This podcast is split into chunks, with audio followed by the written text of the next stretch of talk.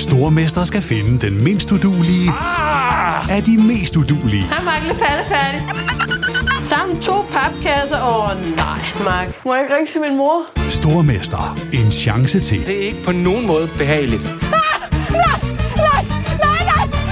Stream nu på TV2 Play.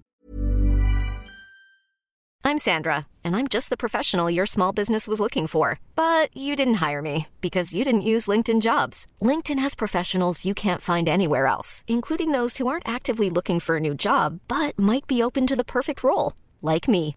In a given month, over 70% of LinkedIn users don't visit other leading job sites. So if you're not looking on LinkedIn, you'll miss out on great candidates like Sandra. Start hiring professionals like a professional. Post your free job on linkedin.com/achieve slash achieve today. Ryan Reynolds here from Mint Mobile. With the price of just about everything going up during inflation, we thought we'd bring our prices down. So to help us, we brought in a reverse auctioneer, which is apparently a thing. Mint Mobile unlimited premium wireless. Ready to get 30, 30, bit to get 30, bit to get 20, 20, 20, bit to get 20, 20, bit to get 15, 15, 15, 15 just 15 bucks a month. So, Give it a try at mintmobile.com slash switch. $45 upfront for three months plus taxes and fees. Promo rate for new customers for limited time. Unlimited more than 40 gigabytes per month. Slows. Full terms at mintmobile.com. Many of us have those stubborn pounds that seem impossible to lose, no matter how good we eat or how hard we work out. My solution is PlushCare. PlushCare is a leading telehealth provider with doctors who are there for you day and night to partner with you in your weight loss journey. They can prescribe FDA-approved weight loss medications like Wagovi and Zepbound for those who qualify. Plus, they accept most insurance plans. To get started, visit plushcare.com slash weight loss. That's plushcare.com slash weight loss. Du lytter til NBA-podcasten fra TV2 Sport. Så færdig godt blok? Endnu et skrald! Altså! Monster dunk ind igennem midten. Sikke et spil!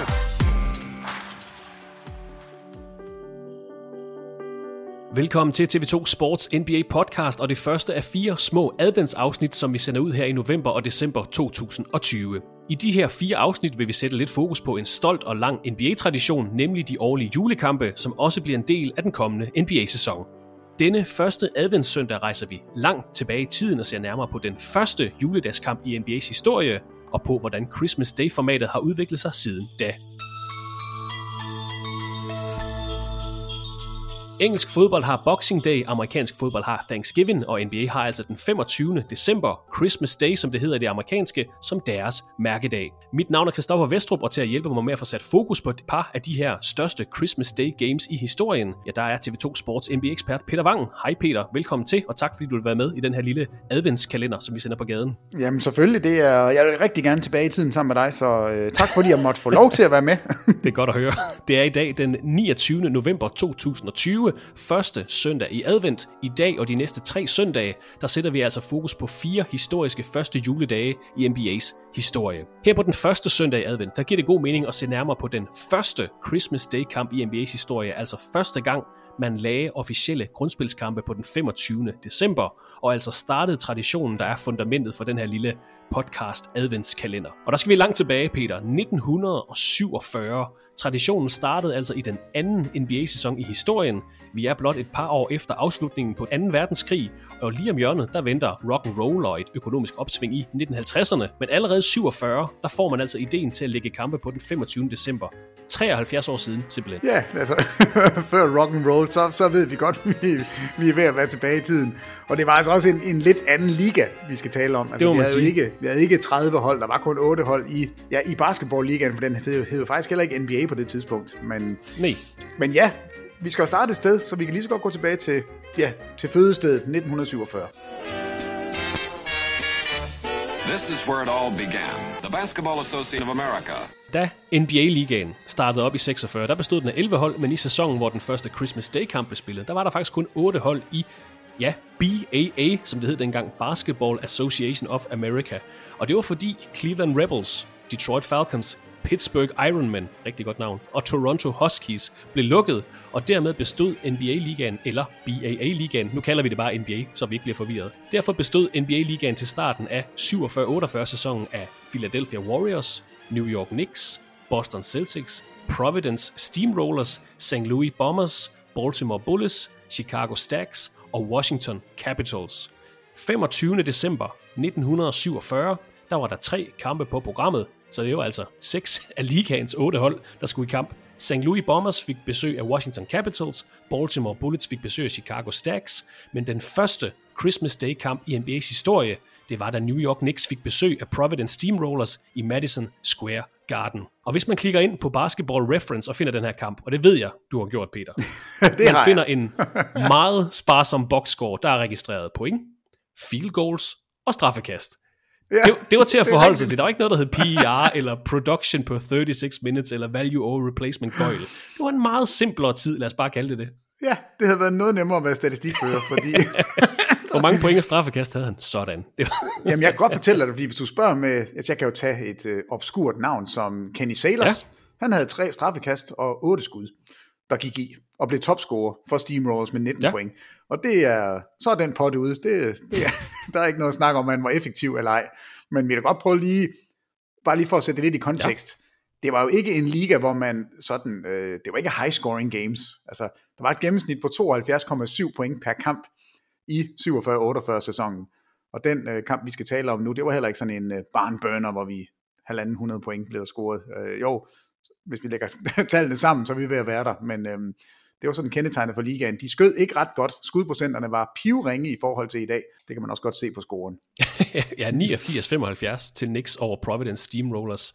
Topscoren i den første NBA julekamp nogensinde, Tommy Burns fra New York Knicks, 20 point, mens netop Kenny Sailors, som Peter han nævnte, leverede 19 point fra Providence Steamrollers. I den her kamp, første juledagskamp i NBA's historie, der spillede Carl Brown for Knicks. Han kom senere i Basketballens Hall of Fame.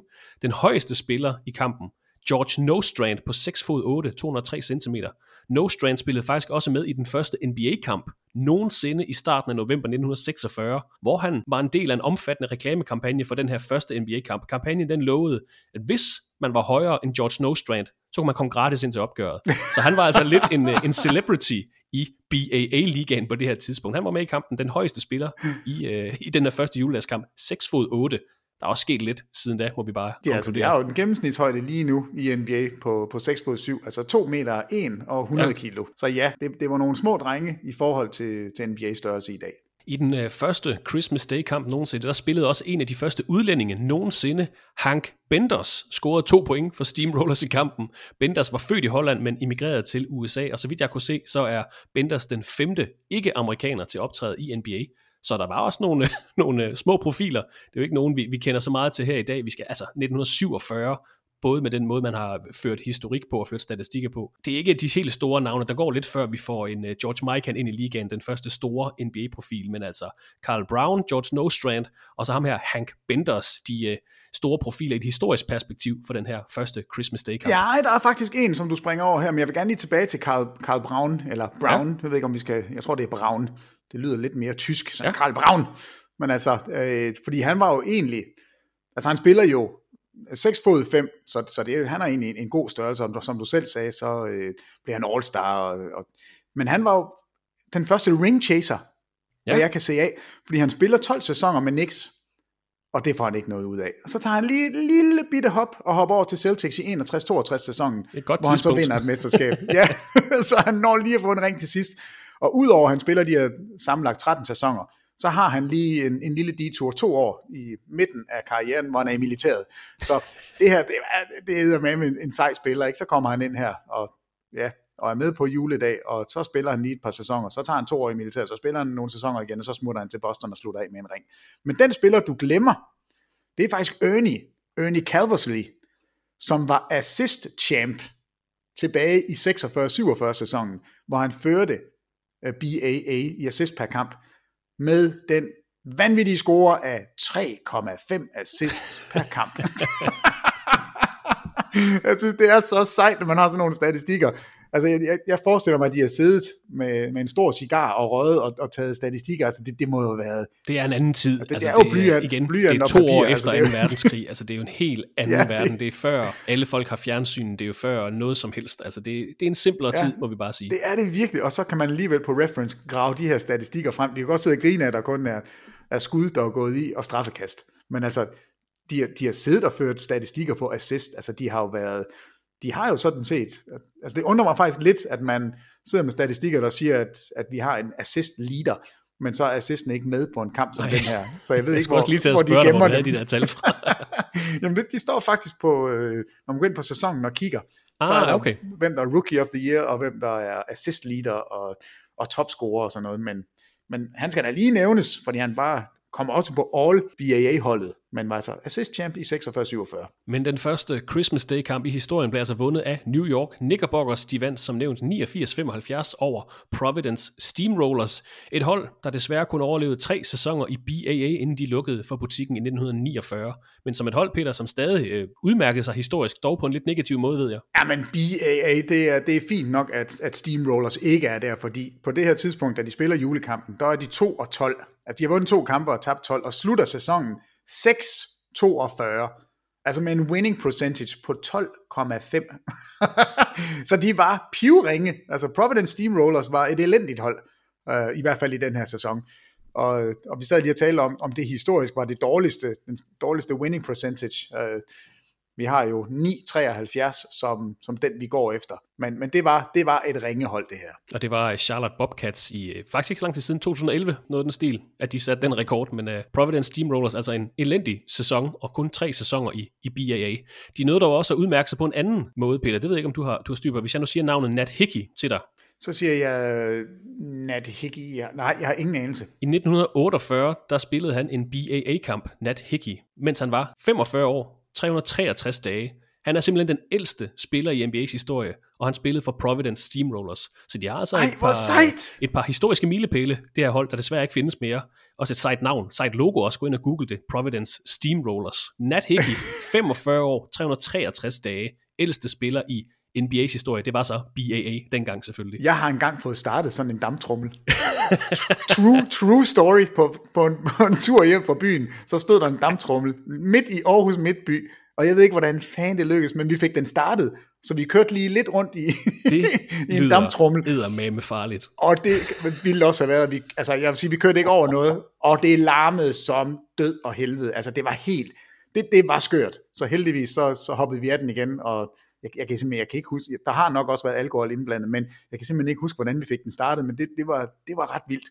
Men jeg kom bare til at tænke på det, da du siger, se lige logoet, for det er et super fedt logo, de har, det er nemlig rigtigt. Men altså, New York Knickerbockers, vinderne af den første NBA-kamp på første juledag, nogensinde starten på traditionen med NBA-kampe den 25. december. En tradition, der har været en fast del af NBA-kalenderen i samtlige sæsoner siden, på nær i 98-99 sæsonen, hvor der jo var lockout i ligaen, og sæsonen først blev startet i februar 1999. Det har varieret lidt i antallet af kampe. I 1947, der var der tre kampe planlagt. I 1971 blev der spillet syv kampe. I 89 og 90 blev der blot spillet én kamp på den 25. december. Men siden 2008 har der været et rimelig fast format med fem NBA-grundspilskampe på programmet den 25. december. Og så sker det også fra tid til anden, Peter, at, at vi ser et rematch fra den forrige sæsons finaler, at man simpelthen ligger en af de to grundspilskampe mellem sidste sæsons finalister på den 25. december. Og det nævner vi bare lige for at understrege, at, at Christmas Day bestemt er en dag, der får masser af opmærksomhed fra NBA's side. Ja, for altså det, det er jo, som du indledte med at sige, så er det jo den dag, som NBA ejer. Ja. Altså der er ikke andre sportsgrene, som, som vil ind og pille ved den 25. december, så det er jo en, en fantastisk måde at vise ligaen på, og selvfølgelig skal det være de bedste mandskaber. Og den, den bedste måde, man sådan kan tease, det er jo ved at sige, at vi tager sidste års finalister, fordi al sandsynlighed peger på, at, at de nok vil være gode igen, og, og derfor så giver det god mening, at man, at man matcher dem op mod hinanden, og det er jo også derfor, vi, vi ofte ser de store hold øh, komme ind på den her dag, og de store spillere, fordi det er jo, altså, forretningsmæssigt, så giver det bare god, god mening. Altså det, det er, det er egentlig rimelig lige til, men, men det skal jo også lige eksekveres. Ja, og det er altså en dag, der betyder noget både for spillere og for ligaen generelt, og det er det altså gjort siden 1947. Apropos det her finals rematch, jeg mener i mine studier til den her podcast, at den første finals rematch på første juledag var tilbage i 1995, hvor Orlando Magic og Houston Rockets mødtes. Vi fik ikke en rematch-kamp i 2019, men det gjorde vi for eksempel i, ja, i 18, 17, 16, 15, 12 og 11, så det er ikke fast kutume, men det sker altså tit, og det er altså en god måde at sælge den her dato på og lægge en finals rematch på den 25. december. Skal vi ikke også regne med, at vi, tror du ikke, vi skal regne med, at vi får det i år også? Det, det går jeg derud fra. Vi har ikke, som vi sidder og optager den her første advents podcast, der har vi ikke fået programmet nu. Det kommer formodentlig i de næste par dage, hvor vi så får programmet på plads for 2021 sæson, men det, det satser vi der på, fordi det vil da være igen en god måde lige at få skudt sæsonen i gang med en rematch mellem LA Lakers og Miami Heat på den 25. december. Jeg ved ikke, om der er så meget mere, vi skal sige om den første Christmas Day kamp i historien, eller om tradition generelt, Peter. Vi skal jo snakke meget mere om specifikke kampe her de næste tre søndage. Jamen altså, det er, når du sætter mig på sådan en opgave her, så slipper du ikke så billigt, fordi det, der, det selvfølgelig godt. skal vi snakke om mere. Fordi ja. nu har vi talt om den officielle kamp, men nu, jeg kigger selvfølgelig på alle tre kampe, og Baltimore Bullets mod Chicago Stags, ja. Synes jeg også er lidt sjov, fordi der, der har vi faktisk ligaens topscorer, altså Max Soloski, øh, med 21 point per kamp, han spiller der. Men der er også en spiller, som hedder Body Janet, og Body Janet øh, undrede mig bare over, så jeg var inde og kigge på ham, og så stod jeg, han var Hall of Famer. Okay, hvordan fanden bliver man så Hall of Famer? Han spillede tre sæsoner. to i BAA og en i NBA, og blev introduceret i Hall of Fame i 1994 som spiller. Øh, og, og det, det, det, det kan jeg bare ikke forstå, så der var jeg sådan lidt overrasket, så var jeg inde og kigge på ham, så viste det sig faktisk, at han havde været spillende træner på det her hold, og han var også, kom også ud og var executive øh, sidenhen, og havde rigtig meget ah, at gøre med NBA hele vejen op Så giver det mening, ja. Jo, men han, han kommer ind som spiller, og han snittede 7,2 point per kamp i sin karriere. Han okay. havde ligaens højeste field goal percentage i 47-48 sæsonen på staggering 34,9 procent skød han på gulvet. Men han var en sublim skytte. Altså, havde en sæson, hvor han skød over 80 procent på straffekast. Der var ligaen altså under 70 i gennemsnit. Altså, det her var, øh, det var åbenbart en af de, en sharpshooter, vi havde at gøre med her. Men tænk sig engang, tre middelmodige sæsoner i BAA og, og NBA, og så kan du komme i Hall of Fame. Så jeg ved ikke, om der måske er en chance for os begge to. Det var den ene. Og i den anden kamp, der der stødte jeg jo også på noget. Altså Washington Capitals mod St. Louis Bombers. Også et godt navn. Ja, det er, og, og her kommer den så. Der er virkelig et, en fed, eller ikke, det var et fedt navn. Red Rocha. han, han spiller for St. Louis Bombers, og det, der gør ham sjov, 2 meter 6, 83 kilo, og havde selvfølgelig øgenavnet The Thin Man. Red the Thin Man Rocha.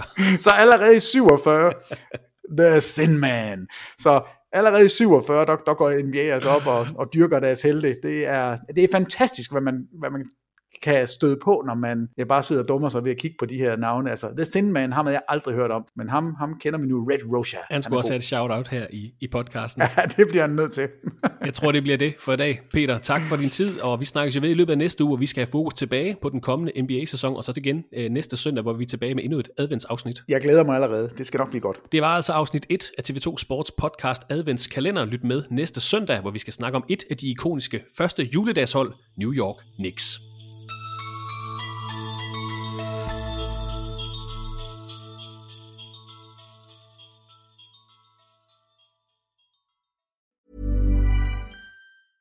Ever catch yourself eating the same flavorless dinner three days in a row? Dreaming of something better? Well, HelloFresh is your guilt-free dream come true, baby. It's me, Kiki Palmer. Let's wake up those taste buds with hot, juicy pecan-crusted chicken or garlic butter shrimp scampi. Mm. Hello Fresh. Stop dreaming of all the delicious possibilities and dig in at HelloFresh.com. Let's get this dinner party started. When it comes to your finances, you think you've done it all. You've saved, you've researched, and you've invested all that you can.